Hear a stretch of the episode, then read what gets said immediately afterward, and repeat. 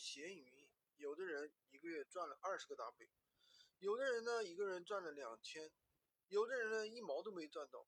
那差别到底在哪里呢？今天这个内容啊，真的非常的干货，是我做两年闲鱼思考的结果。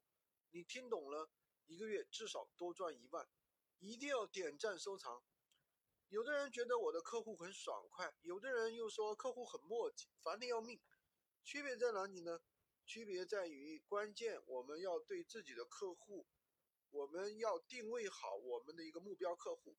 虽然说闲鱼上的客户都都是来捡漏的，都是来追求性价比的，但是呢，有的是穷学生，对吧？有比如说买 iPad 吧，有的人觉得一千块钱他都肉疼，然后呢？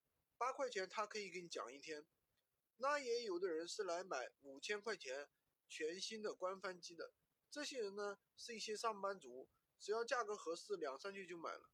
如果你的对象、你的客户群体是一些企业客户，企业客户买个东西，办公用品、打印机这些几百块钱的、几千块钱的，真不是什么问题。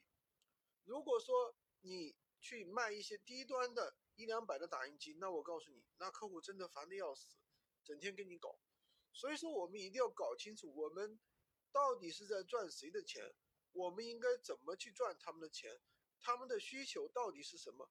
搞清楚了这些，一年多赚二十万。关注我，每天学习一线的闲鱼实战干货，也可以加我的微，在我头像旁边领取闲鱼快速上手笔记。